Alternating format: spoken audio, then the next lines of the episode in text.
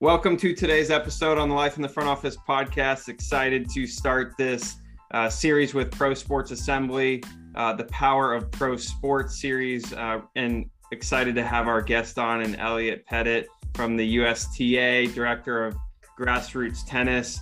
Um, we're going to talk a little bit about kind of his career path into pro sports, as, as well as, you know, ultimately um, the power of the sport that he's in and kind of the impact and that they're having around not only the country but the globe, uh, and then go from there. So, Elliot, welcome.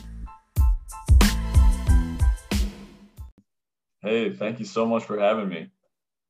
Kareen, you're the co-host, the star of the show too. Oh my um, goodness. Let's let's kick it off with you know ultimately, um, Elliot, how you got into pro sports as a whole kind of what was your your quick gps career path wise oh boy I, you know that's that's the toughest question because if i think about it the word um, non-traditional comes to mind uh, especially through the um, through college. I absolutely took what you'd say is the scenic route. Um, took me a little while to figure out what i'd like to do and, and where i'd like to go. Um, but once I, I did decide that I've been in the tennis industry my entire life. Um, straight out of school, I was uh, hired by the, the company who uh, brought me on for my second internship.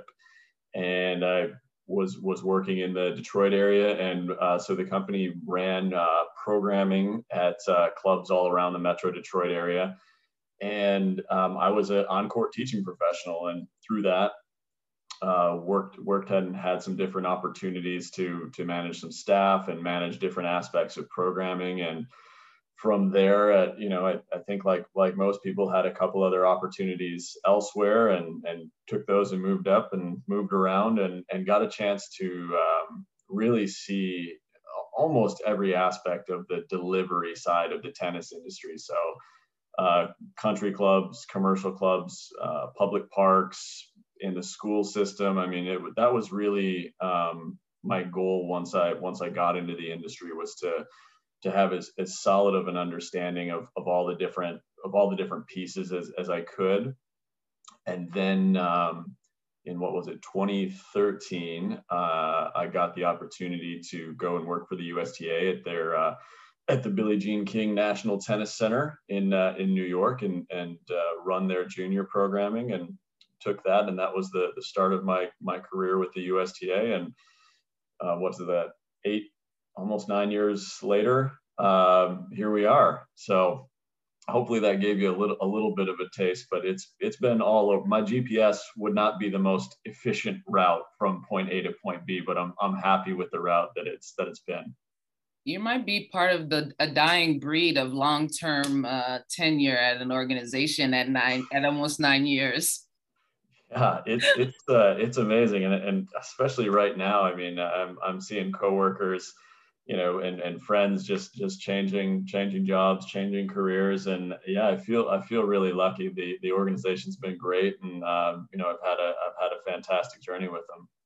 Yeah, I um I'm a golfer. I've been playing since I was seven years old, and usually when I say that, people are like, "Oh, so you like tennis too?" And I'm like I have played tennis with the moms in my neighborhood, and I'm just like whacking it as hard as I can. There's no finesse, there's no like placement. I'm just like, I am strong. Boom. Um, so Different I, sport. Kareen, you might have to go to pickleball. We'll just we'll just shift a little bit on the spectrum. Yes. Uh, yes. We've got our we've got our second uh, guest for the podcast today, uh, Jock McClendon, who's joining us from the LA Rams uh, Director of Football Affairs. Excited to have him on as well. Um, Jock, welcome. What's up, guys? How y'all doing today? There. We're great. we were cover- we're talking a little bit about Elliot, kind of on the tennis route, and um, you know yourself, kind of having played in the NFL. Uh, Elliot described his path as non-traditional. Uh, I would say yours you've you've got a lot of experience playing the game. So uh, with what you're doing now, kind of how how did you get to where you are, and what was that transition like? You know, out of uh, you know, well, really off the field to or on the field to off the field. to be brutally honest, it was like drinking from a fire hose trying not to drown. Right? I think at the end of the day, um, nothing can prepare you for the rigors of working for a team. Uh, there's a lot of OJT that goes on and a lot of uh, ambiguity that you have to work through. I mean, you know, it takes time to build that rapport, right? It's no different than team chemistry. And, you know, as a player, there's team chemistry as an employee, as a front office, uh, as a front office personnel. It's the same thing. So I think it really took time to me to find that rhythm, right? And I think that um, I was blessed to come to such an opportunity to where we had people who cared, uh, people who connected, and people who collaborated. And so because of that, you know, I was allowed to, uh, you know, have a lot of opportunities allowed me to grow since I've been here, so so forth and so on. But at the end of the day, I mean, you know, uh, the, the opportunities aren't created equal, and sometimes you hit the lottery with who gives you that opportunity. I'm thankful that I did. Yeah, I what I love about what Jake and I are doing with this Power Up Pro Sports series is we really wanted to bring our networks together. So Jock and I, we are fellow volunteers, Tennessee all day. Um, and I have been, we've admired each other from each coast for a while now. Um, and what you have been able to do with the Bill Walsh Diversity Program at the LA Rams is something that truly speaks to your experience, your background. And I'd love to, when I'm at a party, I, am like an extroverted introvert, um, but I love to you know, connect people. And I think, you know, what you're doing with the Rams in this fellowship program is something that can be implemented in any sport at any level. And would love for you to kind of share a little bit about that, um, that fellowship program.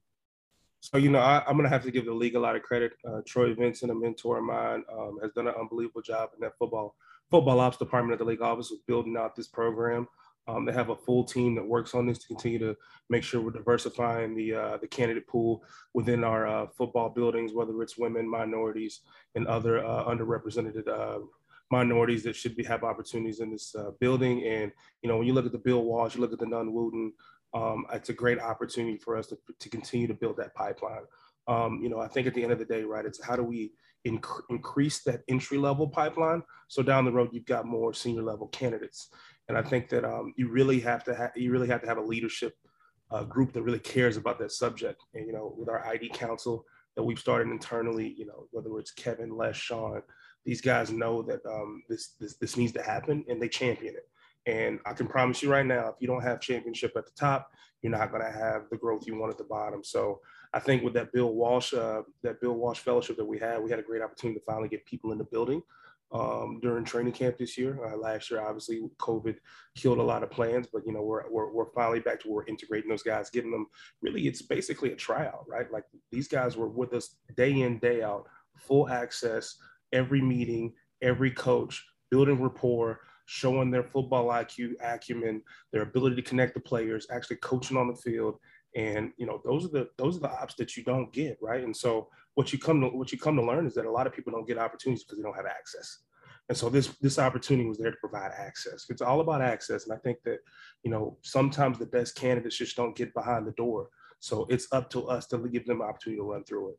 And so uh, we've had great success. We had uh, two great candidates that actually worked with us in person. Um, usually during the spring, we have people in person as well, but the uh, the COVID protocols weren't open at the time. They opened the training camp. So, you know, we'll continue to diversify it, open it up, and uh, provide those unique opportunities that maybe even expand it just beyond um, just the coaching world as well.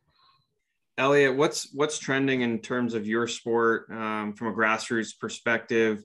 Kind of how you guys are developing out programs and um, even you know compared to Jock on the team side, right? Like it's a little different in in your world um, from the individual sport, but also still having a team around you if you've got the player and so on.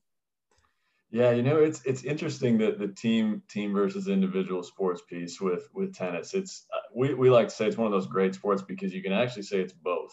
You know, you've got singles, you've got doubles, and I mean, the opportunity to, you also have the opportunity to play on teams. So your results count towards the, the, the, total score. And I mean, I can say my, my absolute best memories on court are from my high school team and college team. I mean, that's, that's really, really what it's all about. Um, you know, from the, from the grassroots side of, uh, side of things, the, um, we, we've come off an, an incredible year participation wise uh, with COVID. We're trying to be glass half full here, right? Um, so it with people having more time to to get out and, and, sample things, or maybe pick up the sport that they you know hadn't hadn't uh, messed around with for a while. We saw a participation increase like we've never seen before in, in 2020, and and so the the focus for 2021 has been you know how can we continue to engage these people so you know we can continue to spread the spread the love of, of the sport and uh, our early indications from uh, from the racket manufacturers is their their sales of secondary rackets are up higher than they've they've ever been. So it, it gives us a bit of confidence going, wow, you know, the people that picked up a racket in 2020 are staying invested. Um, and we've we've had a series of, of grants going on throughout the year between our national office. We have sec, uh, 17 regional offices around the country. You know they're really focused on uh, Jock used the word access. That's that's what we're going for as well. We want to make the sport as accessible as possible and and let people feel like they belong and that we as the governing body are here to support them in, in their journey in whatever way we can. So if that's working with facilities you know making sure that they're um, that everything is is up to standard or if it's helping providers you know, with uh, with grants to make sure that they're able to offer programming for for low or no cost. I mean, it's it's really a, a, a full court press on making sure that people feel like the sport is open and welcoming to them. I, have, I wonder how King Richard the movie is going to. I know how it's going to, you know, like again, I played golf since I was seven, and it was because of the big Tiger boom, right? Like everybody yeah. and their mama was about Tiger Woods, and um, I'm wondering with uh, Serena and Venus now coming towards the later part of their careers. I don't want to say mm-hmm. end because I don't want somebody to come over here and hit me with a 90 mile per hour serve. Um, but you know, we're seeing Sloane Stevens, we're seeing a lot more people that usually weren't represented in sports, uh, in tennis, and now we have this movie. Do you see like any initiatives surrounding the movie to kind of help with increased um, access to the sport? Yeah, I, I, think it's been it's been something that we've tried to work on the last uh, the last few years. Really, um, our uh, our youth brand for the for the USTA is called Net Generation, and we've worked both with Sloane Stevens and with Venus, uh, which has been phenomenal. And uh, to be able to to um, you know see the messages that we receive about just how cool you know the the content has been, I I would hope that it's all part of just a big ball of momentum, um, you know, rolling in that this that King Richard's able to to just you know amplify that tenfold. Um, it's I'm as excited as you are to to see that movie, and I hope that's our own kind of Tiger boom. Jock, what you got? I got to add to that. So I can tell you right now, the tennis boom is incredible. Uh, I got a seven-year-old daughter, Madison. Um, her first sport was tennis, and uh, I just want to share with you that that that idea that what representation matters. Uh, the best gift I've gotten her in the past two years uh, was a name Naomi Osaka Barbie doll that came out. She has a name Naomi Osaka uh, picture in her room, a Coco Gauff picture in her room, and for her to be able to see what they're doing, what they're accomplishing, um, you know, she talks about it all the time. We go to tennis lessons, shoot two, sometimes three times a week. She's actually getting, she's pretty building a really good rapport with it. She's enjoying it. She's loving it but it really comes full circle when she's able to watch a match and she sees somebody that looks like her. So love what y'all are doing at USTA, Elliot. Uh, I'm sure that uh, you know I will be championing that as we go forward because uh, we we seem like we got a little tennis girl at the house. So appreciate what y'all do. All I uh, I just want to make sure I get tickets to the Open when she's playing. I don't I don't need like box seats or nothing. I could be up at the top. You know, I just want to make sure. Hey, Ooh, you know what? For, for, for, a free golf lesson, we'll see what we can get going for you. I love it. I love it. Jock, from a from a football perspective, was there anyone that you kind of looked up to when like at one point or another, right? You knew your career was coming to an end on the field at some point. Um, you know, were did you have mentors off the field that you were trying to have help you get into the front office eventually? You know what? That's a great question. And I'll say this uh, I was seeking that mentor, could never really find it, but I did have a great opportunity to uh, study a lot of people, right? Like I studied Ozzie Newsome, I studied Art Shell, you know, I studied uh, Mike Tomlin, Um, and now, to be honest with you, I watch Jason Wright's every move with the Washington football team. Um, I think that history tells you a lot with how people got to the uh, positions that they got and how they're having success and doing very well. And I think that matters. Uh, we're not at the place to where there has been a lot of black executives at the top of football organizations. Jason Wright was the first president. What was that? 2020. Uh, you know, daggum near 100 years past this league has uh, was was incorporated, and so you know I, I studied Fritz Pollard, uh, and and to be honest with you, uh, reading the Fritz Pollard story and how he went to Brown and how he was the, the first black player to play in the NFL back back in the early 1900s uh, was the inspiration for me to go get my EMBA. So I'm working in my EMBA program at Brown right now, just because of reading that Fritz Pollard story and how it really um, it really energized me and gave me some uh, gave me some juice to be able to pursue it. But you know, you, you really have to study it because honestly, uh, we're still at a point to where the uh, the sample sizes and pool is way smaller than it should be, uh, especially when you uh, incorporate that with a roster of NFL NFL players. It's around seventy percent uh, African American. So you know, I think that um, you know, to be short and frank and honest, it's it's hard to find those mentors that look like you that have to walk the path you have. So I think that you know that's one thing that I take every day at work is that if I can be that for somebody else, uh, we'll be better down the road. And I want to jump in real quick on on the education topic because I think it's important. And I know Elliot got his MBA. Jock, you're getting your EMBA. Um, just in terms of the pro sports landscape and what it's helped you see, right? A different lens, a different perspective.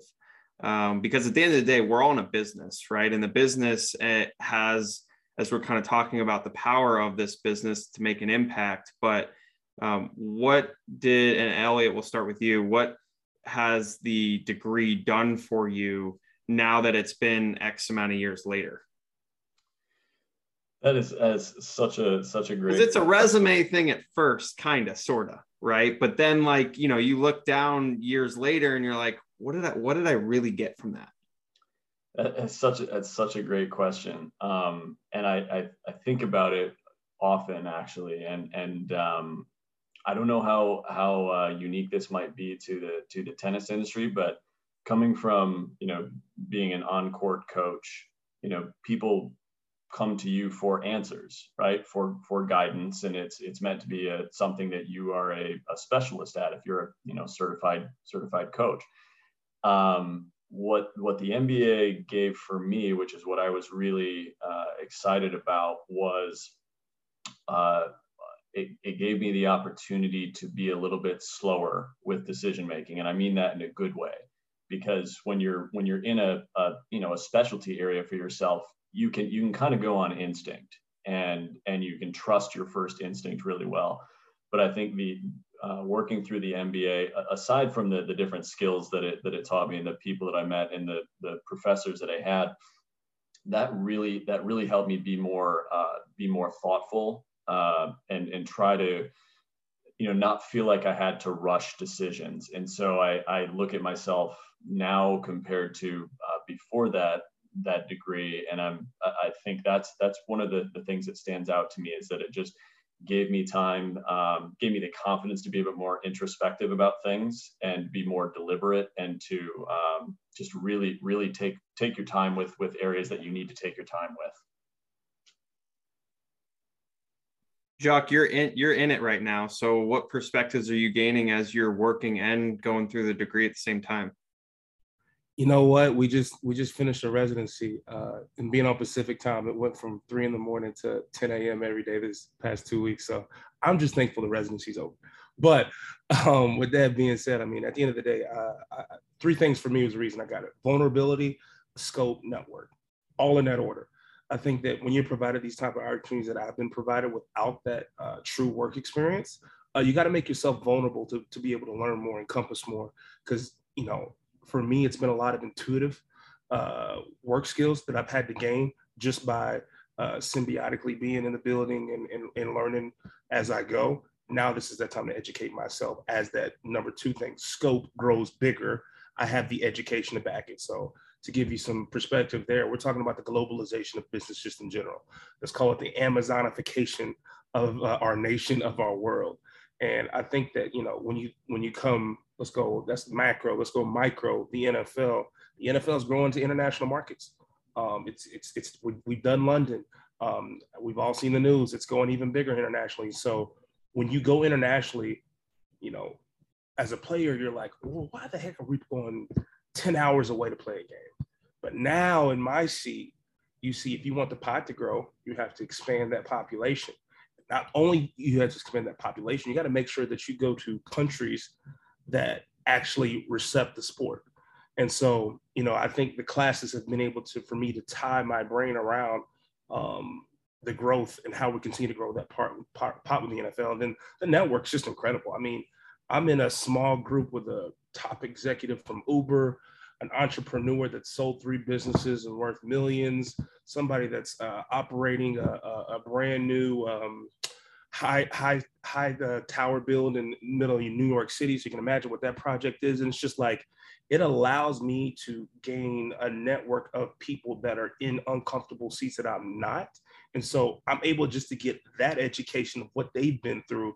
And I'm telling you, you know, the books are great, you know, class is great, you learn a lot. I'm telling you, really learn so much speaking to your peers and what they've been through, what industries they work in. And like that's access that I wouldn't have because I'm all ball all day. And so uh, going back to number one, vulnerable, being vulnerable enough to to know you don't know what you don't know and go seek what you want to know. So that was one of the main reasons I. Jock, I love it. That's great. I mean, I think at the end of the day, right, we're talking about the power of pro sports, but it's power of people too. I mean, just people in general. Everybody's got a story, right? We kind of started off with both of yours, and I think uh, there's always something to learn from them. Um, and then you know, at the end of the day, it's how it just applies to you and you kind of figure out, you know, what you want to take and, and what you don't. So uh, with that, Elliot, Jock, get ready. We're starting rapid fire here to wrap up the episode. Um, I, I have to, to say with Elliot playing college tennis, Jock playing pro football, if there was another sport you could have played at a competitive level, what would it have been? Elliot? Oh, absolutely football, nose tackle. Oh man, gotta love it. No, you can't, you can't see the full body tennis stuff. There's no no chance. gotta love it. Jock, um, playing tennis. What's you guys switch switching roles here or what? You know what? I had hoop dreams. I just continue to grow wider than taller, so I had to pick up the oblong football. Uh, thank God I made that decision early, but I had hoop dreams. Love basketball. Big hooper. All right, skydive or scuba dive? Done. I gotta go. I gotta go scuba. Yes. Scuba. Scuba. Yeah. I mean, I've been in a plane. Anyone, I've seen everything. Has anyone jumped out of a plane here? I, yeah. Wow. Don't, two, don't need to do it again. See, well, he answered it for me. He just said, Elliot just answered it for me. He said, you don't have to do it again. That tells no, yeah, yeah, exactly. I'm right there with you. Well, Jack and I will just we'll we'll live through your experience. Absolutely. Um, all right, Jock. Uh, West Coast or East Coast? Oh, oh, oh, Which one's the best coast? Uh, got Elliot in Florida here, and you're in LA. So you know what? You know what? I'm gonna plead the fifth on this one. Oh, are we accepting? Are we accepting the these answers? I don't know. He he might just say like Midwest or something. You know. what about you, Elliot? You know, I got it. I've, I've spent my, my life has been uh, as an as an adult in New York and Florida, so I I gotta choose the East. Ooh, yeah, I'm gonna keep pleading the fifth. I, both both coasts will be mad, so I'm just gonna I'm gonna play politician here and stay neutral. well this was this is this has been a fantastic conversation you all are um, really set the tone for our power of pro sports series. I'm so happy to introduce the two of you to each other. And i hope the goal is like and Jock knows i'm very serious about this that you all stay connected. It sounds like there might be some future tennis lessons in the in the works for madison. Um, and uh, this is great and continue to do the work that you all are doing trending in pro sports. And we appreciate your time and energy today. I got one more when we wrap oh, up. Here we go. Here we go. one more. If you could, in one word, describe the power of pro sports, what would it be? One- From for me, it's I think inspiration. Ooh. I think I might have to second that. And mm-hmm. I'll expound on that, right? I mean, look, at the end of the day, sports inspire people. People watch sports, which creates jobs for all of us to be able to do what we want to do. So, you know, that's one thing that I love about working for the Rams is that we understand that we're just stewards of our community. And if we don't do that the right way and uh, take care of the most key constituents, which are our fans, our, our, uh, our area of LA, Southern Cal, um, we won't be successful. So, um, man, Elliot, you took the words out of my mouth. That was it. I'm, I'm thinking of 10 year old me just jacking up three pointers in my driveway, thinking about playing for the Bulls. That's it. I was in, that was what kept me out there until after dark. the inspiration of that, and you're you're spot on, Jock. Incredible.